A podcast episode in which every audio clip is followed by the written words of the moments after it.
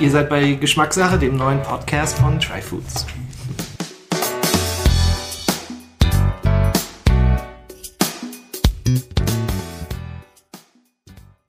Ja, willkommen zur Geschmackssache, zum Podcast von Tryfoods. Heute die fünfte Folge schon. Und ich freue mich heute mal über ein Thema zu sprechen, ähm, was vielleicht unbekannter ist als äh, die Themen, die wir in den ersten vier Folgen gemacht haben. Und zwar geht es um das Thema Sake. Und äh, auch bei den anderen Folgen Kaffee, Olivenöl, Honig, da hatte ich mich wirklich schon ausführlich mit beschäftigt. Und auch bei Sake, das ist auch für mich noch ein neues Thema. Deswegen freue ich mich umso mehr, dass ich hier eine Expertin bei mir habe, und zwar die Dagmar Maas Hallo. von Nihon Mono. Und mit Dagmar möchte ich einfach ein bisschen in das Thema Sake eintauchen, mal sehen, was ich verstehe. Und wir wollen mal versuchen auch ähm, über Ton euch Sake näher zu bringen. Wir werden hier die Möglichkeit haben, auch was zu probieren und mal sehen, ob wir das Geheimnis Sake für euch so ein bisschen lüften können und die Seele des Sakes euch ein bisschen näher bringen können. Wie gesagt, Dagmar, schön, dass du da bist. Schön, dass ich hier sein darf. Und ähm, ich denke, lass uns doch mal anfangen. Erzähl doch mal ein bisschen was zu dir und, und wie bist du zum Thema Sake gekommen? Ähm, das ist, das ist gar kein so direkter Weg. Ähm, also ja, wie, äh, wie du schon gesagt hast, mein Name ist Dagmar Maas. Ich habe äh, längere Jahre in Japan gelebt ähm, und habe dort eine, bin dort in die Lehre gegangen zu traditionell japanischer Küche. Ich habe dort bei einer, einer Köchin gelernt. Und Essen und Trinken gehört für mich äh, einfach zusammen, wie Adam und Eva, Bonnie und Clyde, wie auch immer du es nennen möchtest. Und ähm, habe dann äh, eine Weinausbildung, die ich in meiner Schweiz angefangen habe, in, in Japan dann quasi umgemünzt und habe mich auf Sake konzentriert und alles über Sake gelernt, was ich dort konnte. Und eine Aus meine Ausbildung gemacht zum Sake-Sommelier und äh, später dann bin ich Ausbilder geworden für den Wine and Spirit Education Trust für Sake. Wie bin ich dazu gekommen? So ein bisschen, ähm, ja, also ge gekocht habe ich schon immer gerne. Ähm, in meinem früheren Leben, da war ich Unternehmensberater für äh, die Big Four und ähm, durfte aber parallel zu meiner Arbeit äh, eine Ausbildung als äh, oder meine Weinausbildung schon anfangen.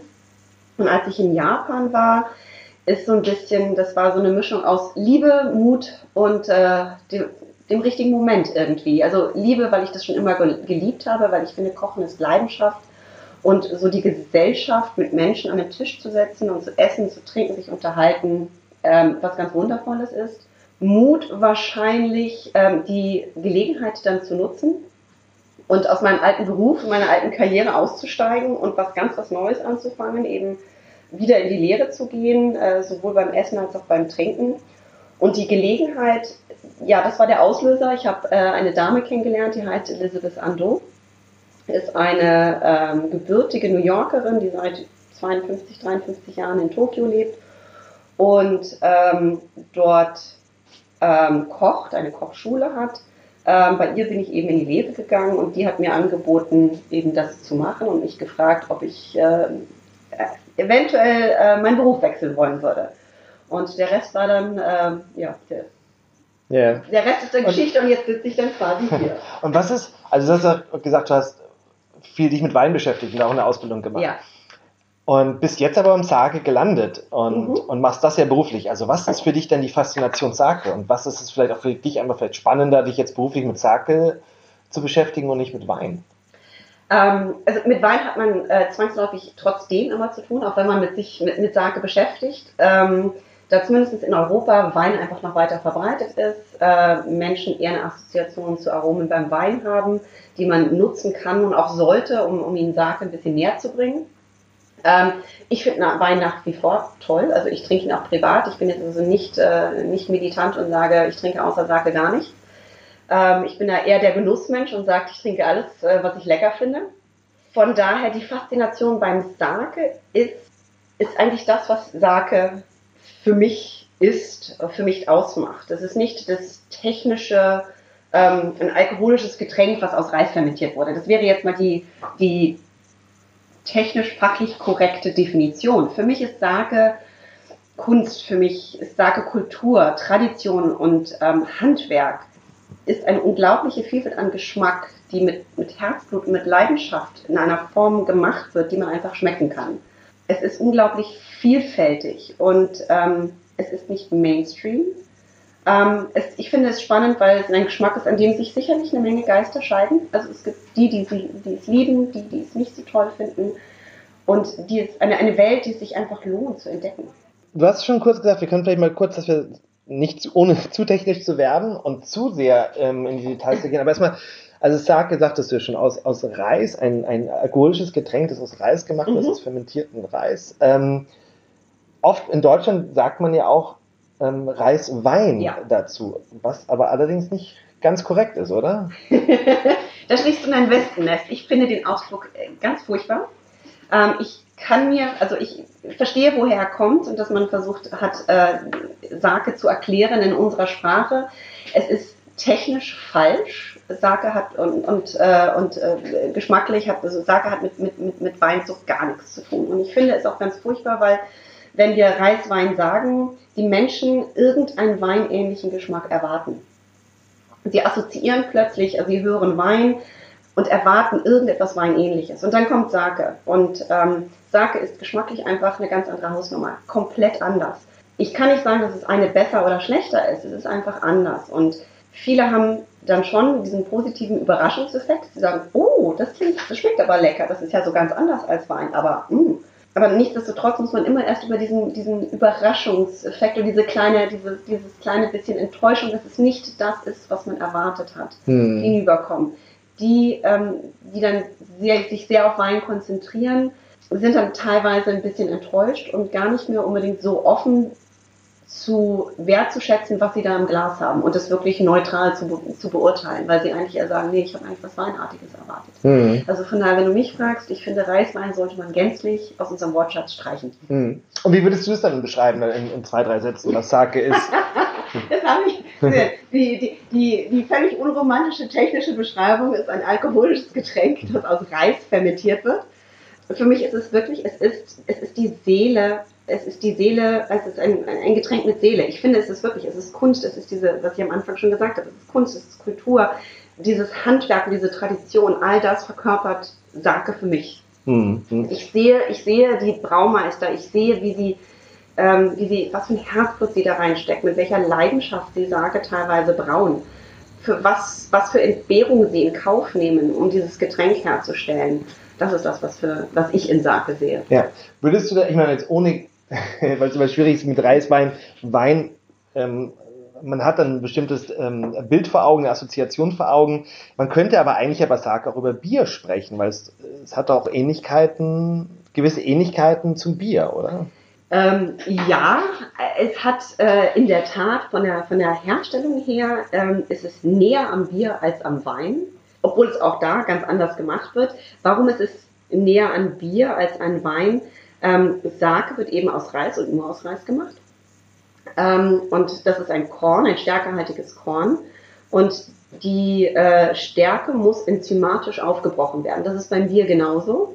Und deswegen spricht man beim, bei der Sakeherstellung vom Brauen und nicht in, eben wie beim Wein von der Vinifizierung, wo ja das Ausgangsmaterial, die Traube, schon äh, Zucker enthält das enthält eben äh, ein Korn nicht und dieses Korn muss, die Stärke muss erst in, in Glucose aufgespalten mhm. werden. Und ja. deswegen ist es näher am Bier. Ja, okay. Ja, ich habe genau, ich hab mich sowas auch gelesen, dass halt du ja beim, beim Bier, du hast das Getreide, Gerste ja meistens mhm. in dem Fall, wo du Malz draus machst und Malz dort äh, wandelst du die Stärke auch schon in Zucker um. Mhm. Und ähnlich beim Reis musst du dir auch um, umwandeln. Du hast nicht das Malz, sondern du hast ein Pilz, oder? Meistens, meistens wird Koji, also heutzutage wird in der Regel ein, ein äh, ja, der Nationalpilz äh, von, von Japan benutzt, der heißt Koji. Mittlerweile ist der, glaube ich, hier auch durchaus nicht mehr ganz unbekannt. Den braucht man in Japan ja für viele fermentierte Produkte, Sojasauce, Miso, das ist immer Koji, ne? Absolut korrekt. Es wird eigentlich fast alles mit Koji gemacht. Koji ist ein Edelschimmelpilz, der auf äh, stärkehaltigen Materialien ähm, kultiviert wird. Und äh, der macht im Wesentlichen zwei Dinge. Er äh, spaltet Kohlenhydrate in Glukosemoleküle auf und Amino, ähm, Proteine in ihre Aminosäuren. Das sind so zwei der wesentlichen Funktionen von, von Koji und der wird benutzt, eben um die Stärke aufzubrechen des Reiskorns in, ähm, in die Glukosemoleküle, damit die äh, Hefen die dann verarbeiten können. Ganz früher, als es das noch gar nicht gab, es gibt äh, einen speziellen Sake, der heißt Katakuchi. Das ist quasi das ist ein Sake, äh, der darauf zurückgeht, dass es früher ähm, diese enzymatische Reaktion kann nicht durch Koji ausgelöst werden, sondern zum Beispiel auch durch unseren Speichel. Man könnte, man kann sich also auch äh, Reis nehmen, kann den kauen, dann ähm, ausspucken, auf, äh, auf gedämpften oder gekochten Reis tun und dann äh, würde die äh, Reaktion genauso anfangen. Also das heißt, da standen irgendwie so 20 Leute, die haben Reis gekaut und den ausgespuckt und dann Sake draus gemacht das, ich kann jetzt nicht genau sagen, wie viele Leute da standen, aber das, äh, das war, das ist, war, ist, ist eine Tradition, so wurde, ja. so wurde früher durchaus Sake gemacht. Und das war auch noch äh, zu gewissen Zeremonien eine, eine Tradition, äh, die relativ lange ähm, eben symbolisch, symbol, als symbolischen Charakter noch äh, betrieben wurde, äh, meines Wissens nach heute nicht mehr. Ja, ja, das Bild ist natürlich schon sehr interessant, wenn man sich vorstellt, dass.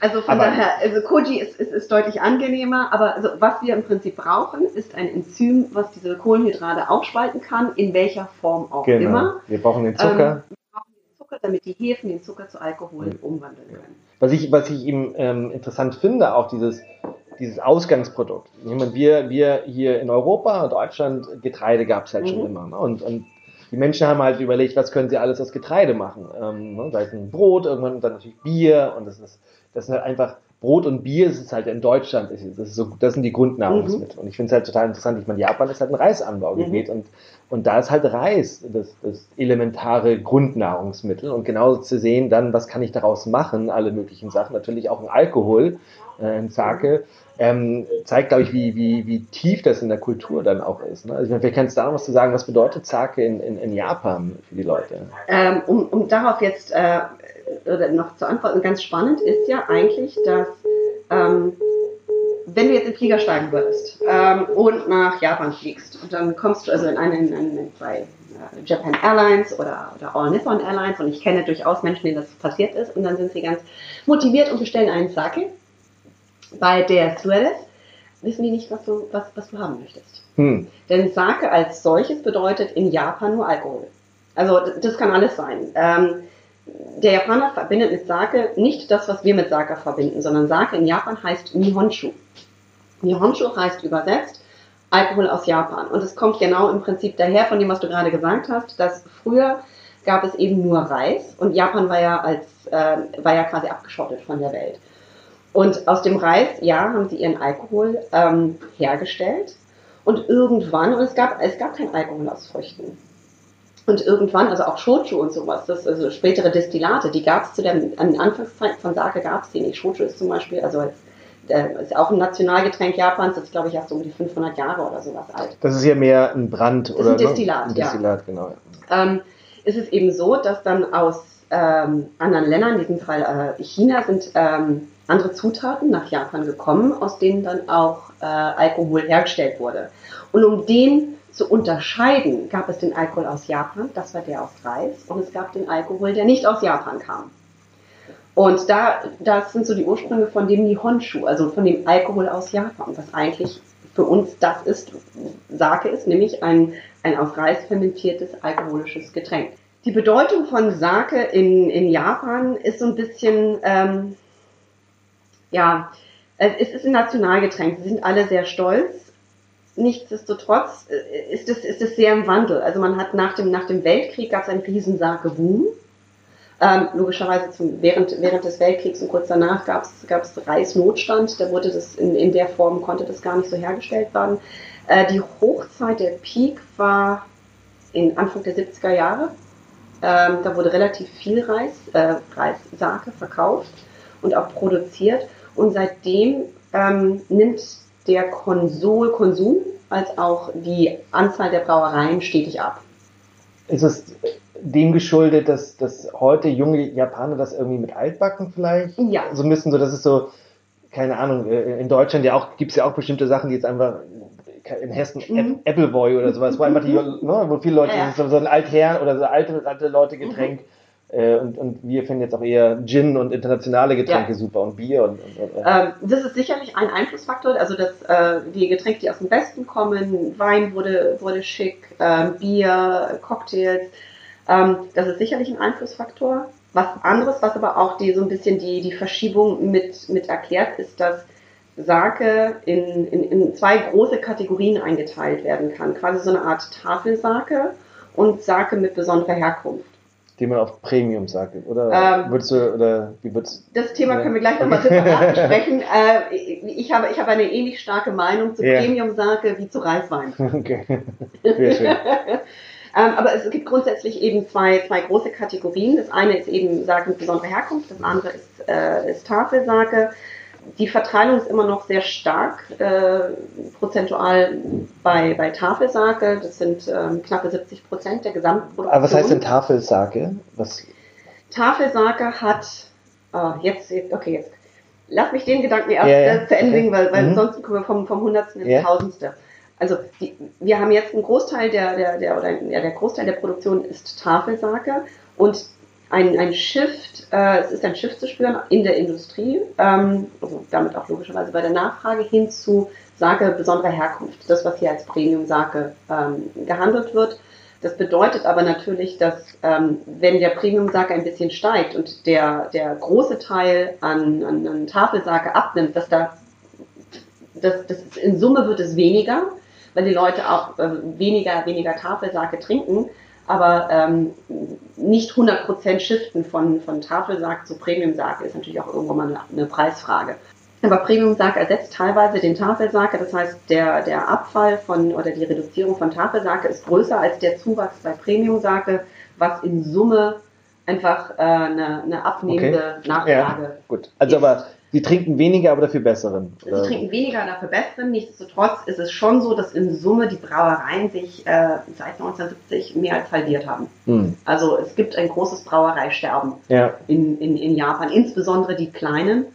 Ähm, da, wenn man sich die Verteilung anguckt, also die, die größten 4%, äh, die machen, glaube ich, 80% der kompletten Produktion und die paar 90 ähm, teilen sich den Rest. Äh, viele sind gar nicht unbedingt profitabel, sondern machen das aus Familientradition. Viele haben, es ist, für viele ist es nur eins von mehreren Geschäften, die durchaus dann von den anderen subventioniert werden, ähm, damit sie eben die Sakebrauen nicht aufgeben müssen. Aber so wirklich profitabel, ähm, also viel Geld macht man als kleine Sake-Manufaktur nicht. Ja, ja. Ich meine, du hast sprachst ja eingangs schon äh, vom Thema Handwerk. Ja. Ähm, und, und dass das eben so eine handwerkliche Kunst ist, äh, Mhm. guten Sake auch Mhm. herzustellen. Ich habe gerade angefangen, wenn ich dann geguckt, äh, eine Dokumentation The Birth of Sake zu ja. sehen. Und da sieht man ja auch einfach, ähm, Ja. wie, wie diese Männer da ja Tag und Nacht sich um den Sake kümmern.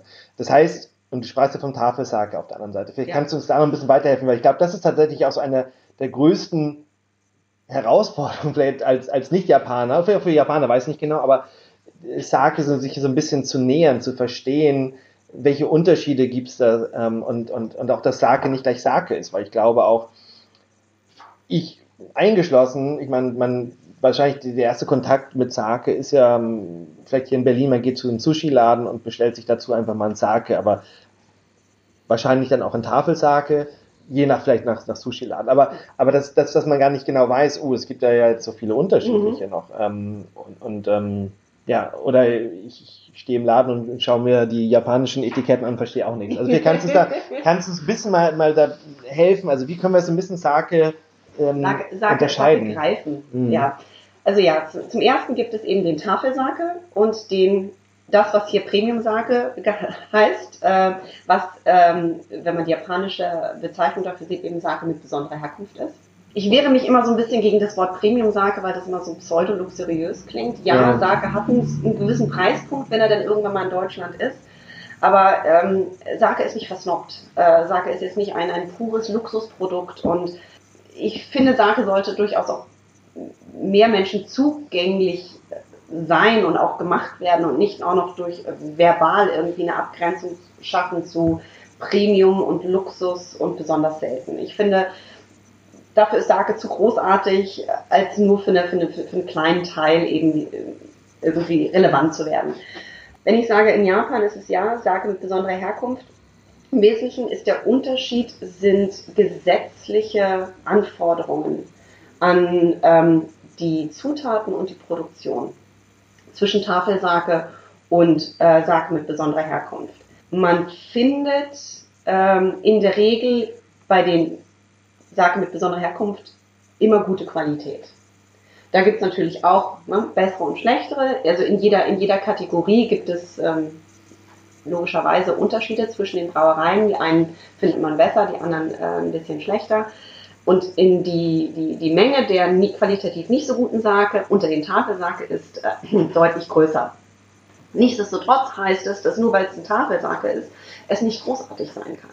Das ist so ein bisschen, wenn du, wenn du jetzt wieder, wenn wir jetzt einen Vergleich ziehen in die Weinwelt, wenn du ins Bordeaux gehst, ja, es gibt, es gibt unglaublich tolle Garagenweine aus Medoc, die, die fantastisch sind.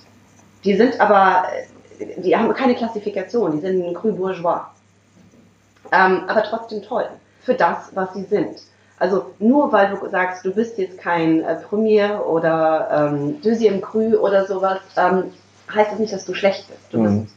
Kannst trotzdem gute Qualität liefern für das, was du darstellst. Das heißt, es gibt durchaus großartige Vertreter von, von Tafelsake. Es ist nur deutlich schwerer, sie zu erkennen. Von daher für Menschen, die ähm, mit Sake noch nicht so viel zu tun haben, den würde ich immer empfehlen, in die andere Variante oder in die, in die, in die, in die zweite äh, Kategorie zu gucken, nämlich die Sake mit besonderer Herkunft.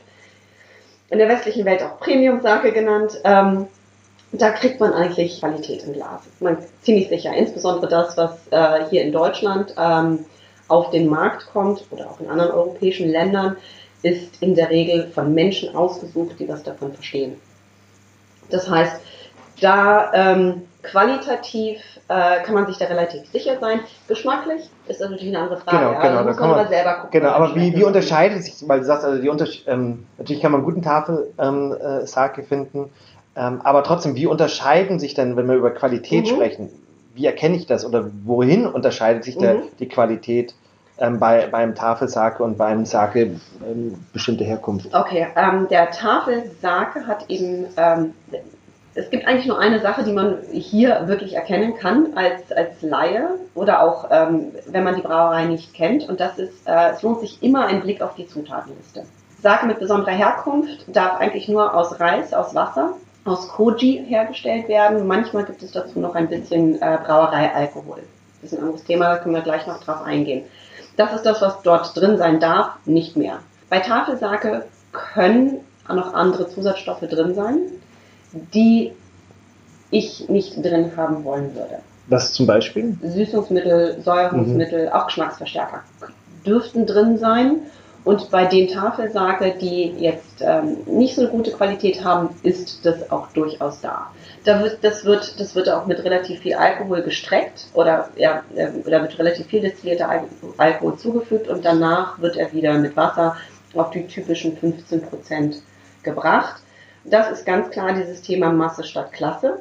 Ja, also das heißt also, ich meine, ich habe zwei Wege. Ich habe äh, dadurch, dass ja Reis das Hauptprodukt, Rohstoff mhm. ist, und es gibt ja bestimmte Reissorten mhm. für Sake, dann die, mhm. die besonders genutzt werden. Das heißt, ich muss entweder einen guten Reis haben, der, der einfach schon ähm, die Voraussetzung hat, dass er mhm. auch Geschmack in Sake bekommt und wahrscheinlich auch bei Sake auf jeden Fall in der Dokumentation das Gefühl, es ist natürlich das, äh, auch das Thema halt Zeit und Zuwendung ähm, äh, dem, dem Sake zu geben. Mhm. Und wenn ich das halt, wenn ich keinen guten Reis habe und vielleicht auch nicht die Zeit investieren will, diese Ressourcen und diese Zuwendung, ähm, muss ich eben äh, andere Dinge hinzufügen, um irgendwie Geschmack reinzukriegen. Ja, das ist sicherlich auch eine, eine, eine rein kommerzielle Entscheidung. Ja. Also ich meine, die Frage ist für was, wie viel möchte ich zu welchem Preispunkt ähm, verkaufen? Und ähm, dann müssen halt irgendwann muss die Herstellung halt entsprechend günstiger sein. Ich kann nicht, ich kann nicht mit Handarbeit alles machen und dann ähm, ist für für 300 oder 500 Yen den halben Liter oder den Liter verkaufen. Das geht einfach ja. nicht. Ähm, aber also grundsätzlich Thema Qualität, wie erkenne ich sie? Ähm, beim Tafelsake Blick auf die Zutaten. Ähm, da sollte, ähm, wenn da nur Reis, Wasser und Koji drin ist, dann ist das schon mal ein gutes Zeichen. Wenn da mehr draufsteht, würde ich persönlich eher diesen Sake nicht trinken. Meine Entscheidung im Zweifelsfall ähm, auf die Sake mit besonderer Herkunft gehen, das was als Premium-Sake gehandelt wird. Da hat man in der Regel eben diese Qualität, die einfach gesetzlich schon integriert wurde. Da muss man sich darüber mhm. keine Gedanken machen. Auch da steht äh, auf dem Etikett dann entsprechend drauf, was drin ist, aber da ja. ist garantiert nichts anderes drin. Ja. So, jetzt sind wir, lassen wir ein bisschen, noch ein bisschen genauer über die, die, jetzt da wiederum auch die unterschiedlichen mhm. Qualitäten vielleicht in dem mhm. Premium mhm. oder ähm, mhm. wie wir es nennen wollen, ähm, in dem Bereich sprechen. Denn da gibt es ja auch wieder Unterschiede. Ja. Ähm, was ich interessant finde, ist da ja die unterschiedlichen Qualitäten, die nachher auch äh, auch geschmackliche Unterschiede mhm. zum Teil ja auch hervorgeben. Mhm. Ähm, und eine Sache, die mir jetzt auch schon gesagt worden ist, worauf man immer schön achten kann, weil das auch eine Sache ist, die man selbst beim japanisch geschriebenen Etikett oft erkennt, ist, wenn man irgendwo eine Zahl sieht wie 60, 50, 70 oder so, ja. ähm, dass das schon mal weiterhilft, ähm, zu sagen, was für ein äh, Sake hat man da vielleicht. Kannst du da ein bisschen ja. was zu sagen? Ja. Innerhalb dieser, dieser, dieser ähm, Sake mit besonderer Herkunft gibt es in Summe acht unterschiedliche Klassifikationen. Und äh, ich wehre mich auch so ein bisschen dagegen, es Qualitätsstufen zu nennen, denn ähm, du kannst die unterschiedlichen, unterschiedlichen Klassifik äh, Klassifikationsstufen qualitativ nicht unbedingt miteinander vergleichen. Das wäre so Äpfel und Birnen, also miteinander zu vergleichen. Das sind einfach unterschiedliche Arten von Sake, aber jede Klassifikation in sich kann man dann qualitativ beurteilen. Die, was bedeuten die Zahlen? Die Einordnung in diese, diese Klassifikationen diese acht erfolgt anhand dessen, das nennt sich Poliergrad.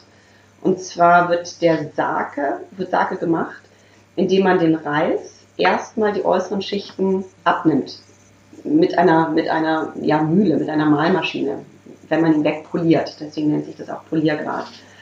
Und das, was man auf den, äh, auf den Flaschen sieht, ist die, die, der Prozentteil des Reises, der übrig geblieben ist. Ähm, also 60, wenn 60 draufsteht, ist noch 60 Prozent des Reiskorns übrig. übrig geblieben, bevor es fermentiert wurde. Mhm. Und so erfolgt die Einordnung in diese acht Kategorien. Die äh, ist eben, hängt an der, an dem Poliergrad.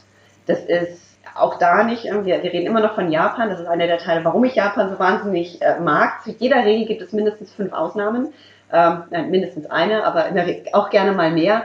Also um es einfach zu machen, es gibt es gibt eine, eine Kategorie, die heißt Ginjo. Die dürfte, wer schon mal was von Sake gehört hat, dem dürfte das Wort vielleicht durchaus schon mal untergekommen sein.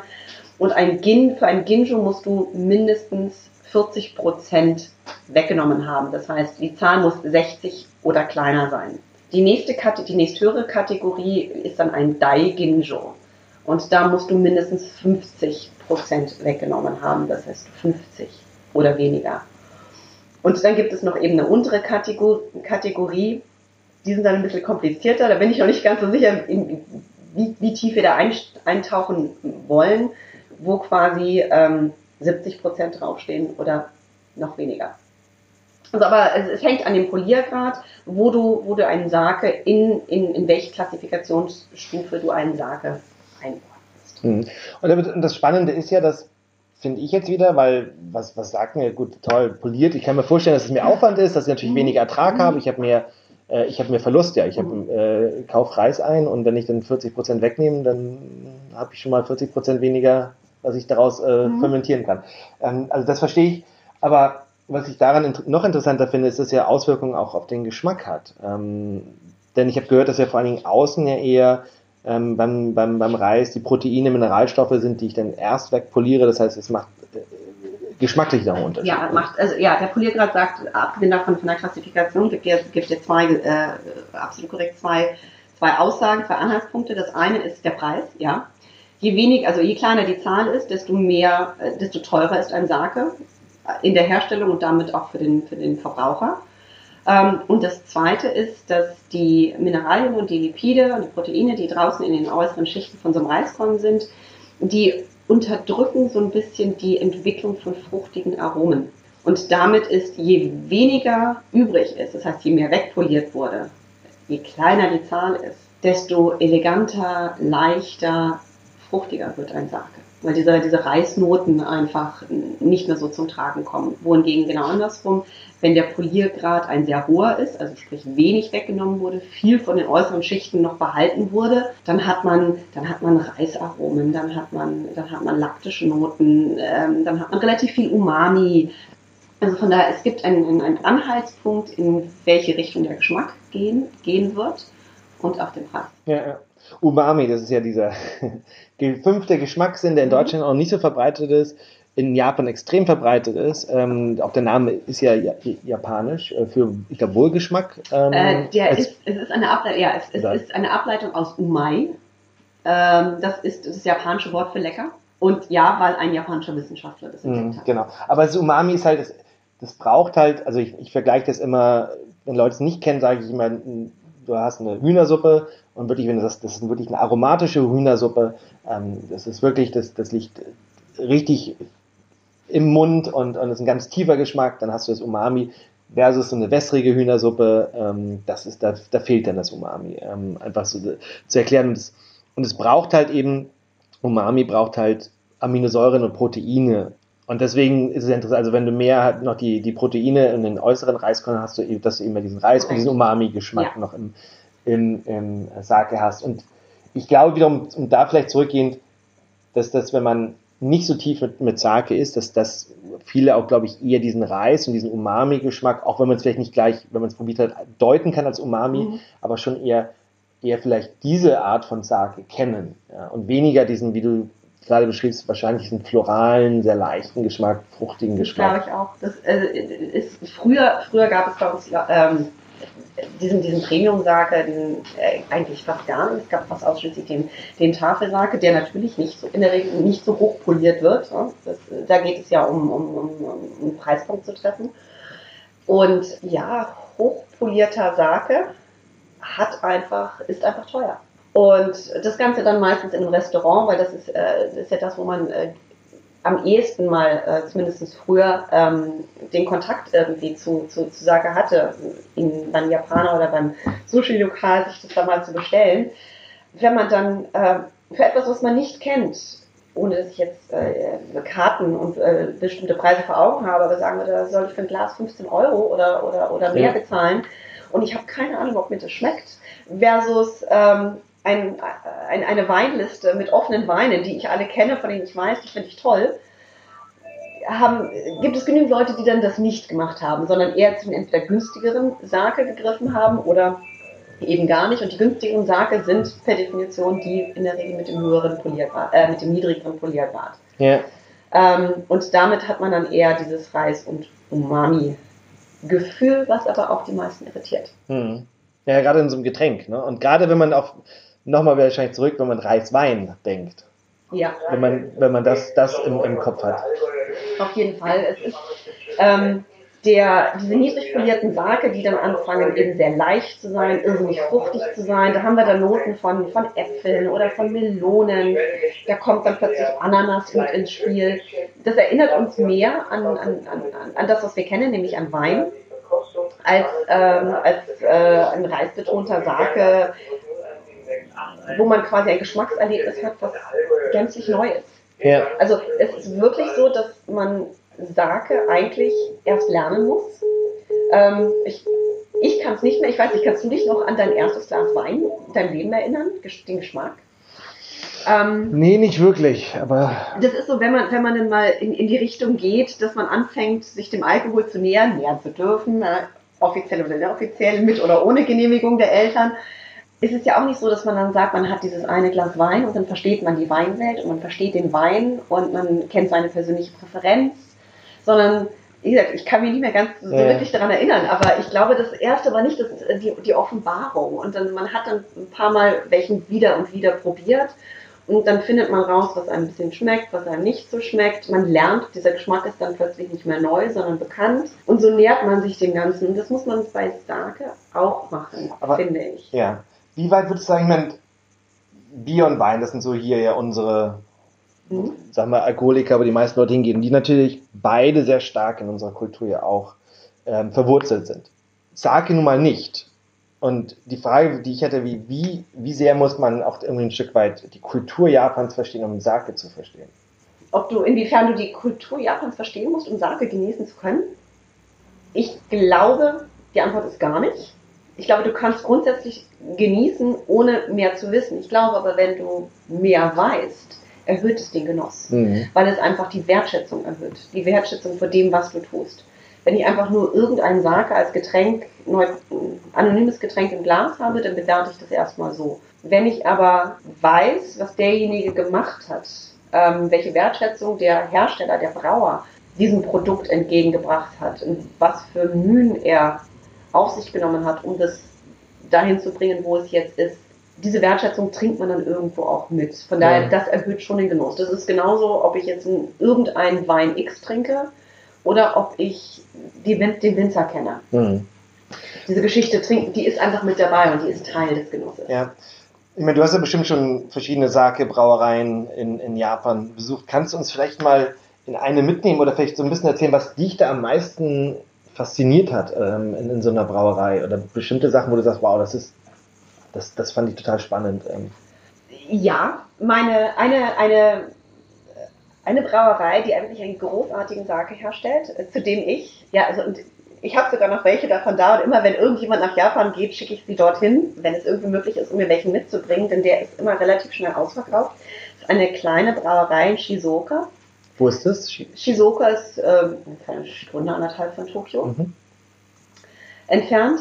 Ich finde das Wahnsinn. Da ist, da ist ein Herr, der braut Sake. Also, in, in, also Sake wird klassischerweise im Winter gebraut. Braucht die kalten Temperaturen. Und ähm, dieser Herr, der Braumeister, den man in Japan Toji nennt, der schläft. Der hat mir erzählt, dass er in der Zeit zwischen Oktober und März drei, drei Stunden pro Nacht nur schläft aber nicht am Stück, sondern in zweimal, unterteilt in zweimal anderthalb Stunden. Weil er sich um seinen äh, Koji kümmert. Koji ist dieses, also der, der Schimmelpilz, der eben auf dem ähm, auf Reis ähm, kultiviert wird. Und das ist so das Herzstück des, der, der Sakeherstellung. Und den zu machen, äh, wenn man, das heißt kümmern, also man, man, man streut nicht nur drauf und sagt dann jetzt wachs mal äh, für 48 Stunden, sondern da wird sich wirklich gekümmert. Da wird geguckt, wie wächst der, wie schnell wächst der, wohin wächst der. Und das kann man beeinflussen mit Luftfeuchtigkeit und Temperatur. Durchaus im Bereich von einem Grad oder einem halben Grad. Oder einem Prozent mehr Luftfeuchtigkeit oder weniger. Und da wird, da wird, das wird permanent ähm, ähm, ein, eingestellt, je nachdem, wie sich der Koji entwickelt. Der wird teilweise in, in Kiloportionen wird der, wird der auf äh, Tabletts getan damit sich der Koji eben entwickelt. Und natürlich in, in jedem Raum, die Wärme steigt nach oben, ist auf dem Fußboden eine andere Temperatur als 50 Zentimeter höher. Und um das, um das eben auszugleichen, werden die kontinuierlich, werden diese, diese Tabletts, die aufeinander gestapelt werden, werden die quasi durchrotiert. Und das ist alles, das ist alles manuell gemacht. Und auf diesen, auf diesen Tabletts ist eben dieses Kilo Reis, auf dem der Koji wächst. Und wir kennen, glaube ich, alle noch diese ähm, so, so ähm, Tisch, Tischsenngärten, wo man dann, äh, das ist so ein kleines, ein kleines, wie ein kleiner ah, Sandkasten, ah, ja, ja, ja. wo man, wo man mhm. auf dem Tisch, äh, wenn man ein bisschen sich entspannen möchte, irgendwelche Muster mit so kleinen Mini-Haken rein, reintun kann. So sieht es aus, weil die machen in diesem Reis unterschiedliche, unterschiedliche Muster. Das wird teilweise sieht das aus wie so ein kleiner Vulkan, das ist ein Berg, wo dann in der Mitte, Mitte eine, eine Vertiefung gemacht wird. Teilweise ist das wie so ein Zen, ähm, Garten, wo das mit den Händen so durchgekämmt wird, was Einfluss darauf hat, wie, ähm, wie die Temperatur des Reises ist. Und das hat einen Einfluss darauf, wie der Koji wächst. Also da ist eine Menge ähm, Arbeit dahinter, um eben diesen Koji herzustellen, was dazu führt, dass dieser, dieser Braumeister eben zweimal anderthalb Stunden nachts nur schläft, weil er sich ansonsten um sein Koji kümmert.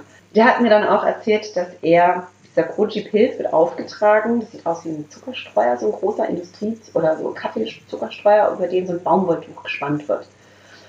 Und dann wird der, wird der aufgetragen. Es gibt schon unterschiedliche Meinungen, die sagen, ob man dabei nach oben schütteln soll oder nach unten, weil dann die, die Koji-Wolke eine andere ist. Und er hat mir erzählt, ganz stolz, dass er fünf Jahre gebraucht hat, um rauszufinden für sich, dass äh, das Baumwolltuch, was die meisten benutzen, für ihn gar nicht ideal ist, sondern Kleenex viel besser schmeckt ähm, und dann steht man dann davor und sagt, wow, fünf Jahre, um rauszufinden, dass die, das Tuch, durch das der Koji-Pilz auf den Reis gestreut wird, einen Einfluss hat auf den Geschmack. Selbiger Braumeister hat mir dann auch erzählt, dass er nochmal, also er hat nicht auf, dann hat er nicht aufgehört, sondern er hat nochmal fünf Jahre gebraucht, um rauszufinden, welche Marke am besten ist. Und das ist wieder diese, diese sehr typische japanische Perfektion. Ja, ja. Und jedes Mal, wenn ich eine Flasche von diesem Sake ja. habe, sehe ich diesen Herrn vor mir, der mir ganz stolz erklärt, dass ähm, eines seiner Geschäftsgeheimnisse die äh, Marke des Kleenex ist, mhm. die er für sein Koji benutzt. Und den äh, Sake selbst, also wenn ich in Japan bin, den, äh, den, er selber hat nicht die Lizenz, ihn zu verkaufen, aber nebendran ist dann so ein kleiner Liquor Store, das sieht aus wie in einem schlechten amerikanischen Road Movie, so leicht runtergekommen, wo man auch nur Cash bezahlen kann. Die nehmen keine Karten, da kann man dann hingehen und kann dann da noch die restlichen Flaschen versuchen zu organisieren, weil sie überall ganz schnell ausverkauft sind. der könnte mehr produzieren, theoretisch, weil die Nachfrage größer wäre, aber er sagt, nee, macht er nicht, weil er ist am Ende seiner, seiner Kapazität. Ja. Und ähm, das war's. Also er, er macht auch nicht mehr. Was ich spannend finde, nimmt er deswegen ähm, astronomische Preise? Nein. Also sein Sake ist trotzdem genauso bepreist wie andere Sachen. Hm. Ja, das finde ich, also ich war selber in zweimal in Japan auch und diese absolute Fokussierung auf ein Produkt und das eben auch über Jahrzehnte zu machen und, und wirklich zu sagen, ich lerne, ich lerne und lerne und lerne. Es gibt auch einen schönen Film über ein Sushi-Restaurant in, in einer Japaner U-Bahn, mhm. ähm, wo auch super dargestellt wird, wie dort die Hilfsköche erstmal ein Jahr nichts anderes machen als Ei, als Tamago und, und bis mhm. sie das perfektioniert haben. Und dieses, das finde ich halt, ist ja in Japan in vielen Bereichen in der Kulinarik ähm, ähm, so, oder Restaurants, die sich nur auf eine Sache fokussieren und nichts anderes machen seit Jahrzehnten, Jahrhunderten. Mhm. Und dadurch eben zu so einem, zu so einem ja zu so einer Handwerkskunst dann ja auch kommen. Ähm, und das ist, glaube ich, eben das, das, Absolut, das ja. Sarg. Und ich glaube, das hat viel, glaube ich, mit der Wertschätzung auch zu tun. Was ich mir aber vorstellen kann, ich meine, das ist ein alter Brauer, ja, sagt das auch. Und diese, Brauer, so alt ist der noch gar nicht. Okay. Also, äh, äh, ist immer schwer zu sagen, wenn du so ein Toji siehst. Ja. Ne, da werden, werden immer alle Mädels werden immer äh, blass vor Neid. Also te teilweise, ja, sind sie sehr alt. Also der, von dem ich gerade erzählt habe, der ist gar nicht so alt, wobei es echt schwer ist, äh, das Alter zu schätzen. Ich würde den um die 60 schätzen. Hm. Spannend ist teilweise, dass, die, dass du wirklich herrenhaft die wettergegerbte, äh, zerfurchte Gesichter haben und Hände wie 35. Weil äh, das Öl, das in, in dem Reis drin ist, äh, unglaublich ist für die Hände. Ah, ich dachte wegen der Kleenex. Also. Nein, nicht wegen der Kleenex, sondern weil du hast gesagt, du hast die 70-jährigen Herren mit 35, ja. also mit, mit, Händen, die aussehen wie 35 oder 40, das passt so gar nicht zusammen. Ähm, nee, die sind nicht alle alt, aber viele davon. Mhm. Ja, aber es ist ja auch ein Nachwuchsproblem, gibt es, oder? Oder weiß, also das, oder das nicht so? Ja. Weil das ja, ja natürlich, ich meine, wenn man sagt, Arbeits, also Arbeitsbedingungen, man muss das schon lieben, wenn man dann sagt, den ganzen Winter lang drei Stunden nur zu schlafen und das in zwei verschiedenen Teilen. das ist, äh, das, ja, also, das, das muss man wirklich lieben. Es macht, glaube ich, auch nicht unbedingt jeder, äh, zu sagen, ich schlafe quasi äh, ein halbes Jahr lang äh, nur drei Stunden am Tag. Äh, nee, das ist äh, natürlich, ja, das musst du. Ja. musst es lieben. Äh, es macht nicht jeder, aber es gibt durchaus auch viele Brauer. Es, das wird in der Regel in der Familie, also es bleibt in der Regel in der Familie. Inwiefern das dann auch so ein bisschen familiärer Zwang dann ist, dass die Menschen oder dass die Jüngeren wieder zurückkommen, da kann ich fairerweise nicht immer dahinter. Für Japan-Besucher ist es leicht, so Brauereien da die zu besuchen und sich das anzuschauen? Ja, man sollte das im Vorfeld planen. Also ich würde das nicht, ich würde nicht sagen, ich bin in Japan, jetzt gucke ich mal. Die meisten, ähm, also großen Präfekturen ähm, oder Gebiete, in denen Sake, Sake ähm, hergestellt wird, haben auf jeden Fall teilweise so Guides, Webseiten, auch in Englisch, ähm, wo sie ihre Brauereien vorstellen und wo sie sagen, wer wann äh, besicht, also Besichtigungen hat oder wo man, ob sie Englisch sprechen oder nicht, wo man anrufen kann oder e-mailen kann, dass man eben einen, äh, einen Termin macht, wenn es eben nur mit Terminvereinbarung geht. Äh, von daher auf eigene Faust durchaus möglich. Es gibt diverse Touranbieter. Wenn man sagt, man möchte quasi eine Sake-Tour machen in Japan, sowas gibt es auch. Da muss man sich dann um gar nichts kümmern, sondern wird quasi mitgenommen auf so eine kulinarische Reise in eine, in eine Region, in der Regel durch mehrere Brauereien, aber es ist eigentlich recht unproblematisch. Mhm. Und ähm, auch wenn die wenigsten noch Englisch sprechen, es wird immer mehr und in vielen, äh, vielen Betrieben findet man immer mal zumindest dann so eine Person, die, die Englisch spricht und selbst wenn nicht, also sie bemühen sich in einer Form, dass man es durchaus verstehen kann. Von daher, selbst wenn man, wenn die, wenn die Führung jetzt nicht in, in, in Englisch wäre, ich würde auch durchaus mal eine auf Japanisch mitmachen. Denn ähm, das meiste versteht man durch Sehen. Mhm. Und das ist ein Erlebnis und das, das, sind, das sind Eindrücke, die man, die man sich ja selber sammelt in so einer Brauerei. Äh, das, ist, das ist der Geruch, das, ist, das, ist das, das sind die Geräusche, das sind Abläufe. Man sieht, wie die Menschen arbeiten, die teilweise zwischen Stationen nicht von A nach B laufen, sondern rennen, um ihren Reis irgendwie, äh, wenn er gedämpft ist, dann in den Koji-Raum zu bringen. Oder äh, die Geschäftigkeit, das ist ja schon was, was einen gewissen Eindruck macht. Ähm, man sollte nur an der Stelle im Hinterkopf haben, dass gebraut wird von Oktober bis äh, März. Das heißt, wenn man im August hinkommt, ist die Wahrscheinlichkeit recht gering, dass man da irgendwas sehen kann. Ja. Es gibt sicherlich Brauereien, die machen das 365 Tage im Jahr. Aber das sind nicht die traditionellen. Mhm. Weil dafür braucht man große Kühlhäuser oder, oder, oder klimatisierte Räume, in denen man halt eben den Winter simuliert, weil es ansonsten nicht so funktioniert. Okay, super. Also man kann natürlich jetzt noch viel tiefer eintauchen in, in die mhm. ganze Herstellung. Ich denke, dass wir das aktuell nicht machen, weil ich glaube, es wird extrem technisch. Aber vielleicht kannst du sagen, Leute, die sich interessieren, wo kann man vielleicht mehr drüber lesen? Wer anfangen möchte mit dem Thema Sake, dem empfehle ich genauso wie dir Birth of Sake als Film. Und es gibt ein Magazin von, von, von meinem Sensei und von meinem Mentor, das ist John Gauntner. Der ist so ein bisschen der Sake-Guru in der englischsprachigen Welt, lebt in Kamakura in der Nähe von Tokio und der hat ein, der bringt ein Magazin raus, das heißt Sake Today. Mhm. Das gibt es auch als, als E-Version. also man kann das abonnieren als, als Print, als, als Hardcopy, man kann das auch als eben als für, für, fürs iPad runterladen. Und da, äh, und der geht in jedem, jedem Magazin geht der eigentlich auf ein technisches Thema ein, er geht auf eine spezielle Region ein und stellt da zwei, drei Brauereien immer vor, wo du sagst, da hast du quasi häppchenweise immer ein bisschen, äh, immer ein bisschen Sakewissen zum Lesen. Mhm. Und ansonsten ähm, lade ich natürlich alle, die in Berlin sind, lade ich gerne ein. Ich mache ähm, immer im Winter mache ich äh, eine Reihe, die heißt The Sip of Sake, wo ich einmal im Monat mich mit den Leuten treffe und mir ein Thema von, also ein, ein, ein Sake-Thema rauspicke, das quasi im Detail betrachte und man dann im Anschluss Sake probiert, ähm, die zu dem Thema passen. Also wenn es um den Poliergrad geht, unterschiedliche Poliergrade probier, ähm, probieren kann. Wenn es um das Thema Trinktemperaturen geht, dann den gleichen Sake mal in unterschiedlichen Temperaturen trinken kann, um eben nicht zu viel auf einmal zu haben, aber ein bisschen in der Tiefe und eben auch mal ein bisschen, ein bisschen mehr zu erfahren. Ja, okay, super. Ich meine, das ist jetzt schon mal ein guter Übergang. Im zweiten Teil wollen mhm. wir jetzt gleich auch noch ein bisschen mehr über den Geschmack von Sake sprechen. Wir haben, oder du hast einige Sakes mitgebracht, die ich hier probieren darf. Anderen, ihr dürft nur zuhören da draußen. Ähm, aber dass wir ein bisschen drüber darüber sprechen und dann aber auch nochmal spannend, wie, wie finde ich in Deutschland einen guten Sake, worauf kann ich achten, welche mhm. Unterschiede gibt es und ganz wichtiges Thema Sake, auch weil die meisten Leute, auch gerade Japan, traditionell trinkt man Sake zum Essen. So, und das werde auch ein bisschen vielleicht darüber reden, ja. über Sake und das passende Essen oder den passenden Sake zum Fall. Essen. Da kriege ich jetzt langsam Hunger. das machen wir gleich im zweiten Teil.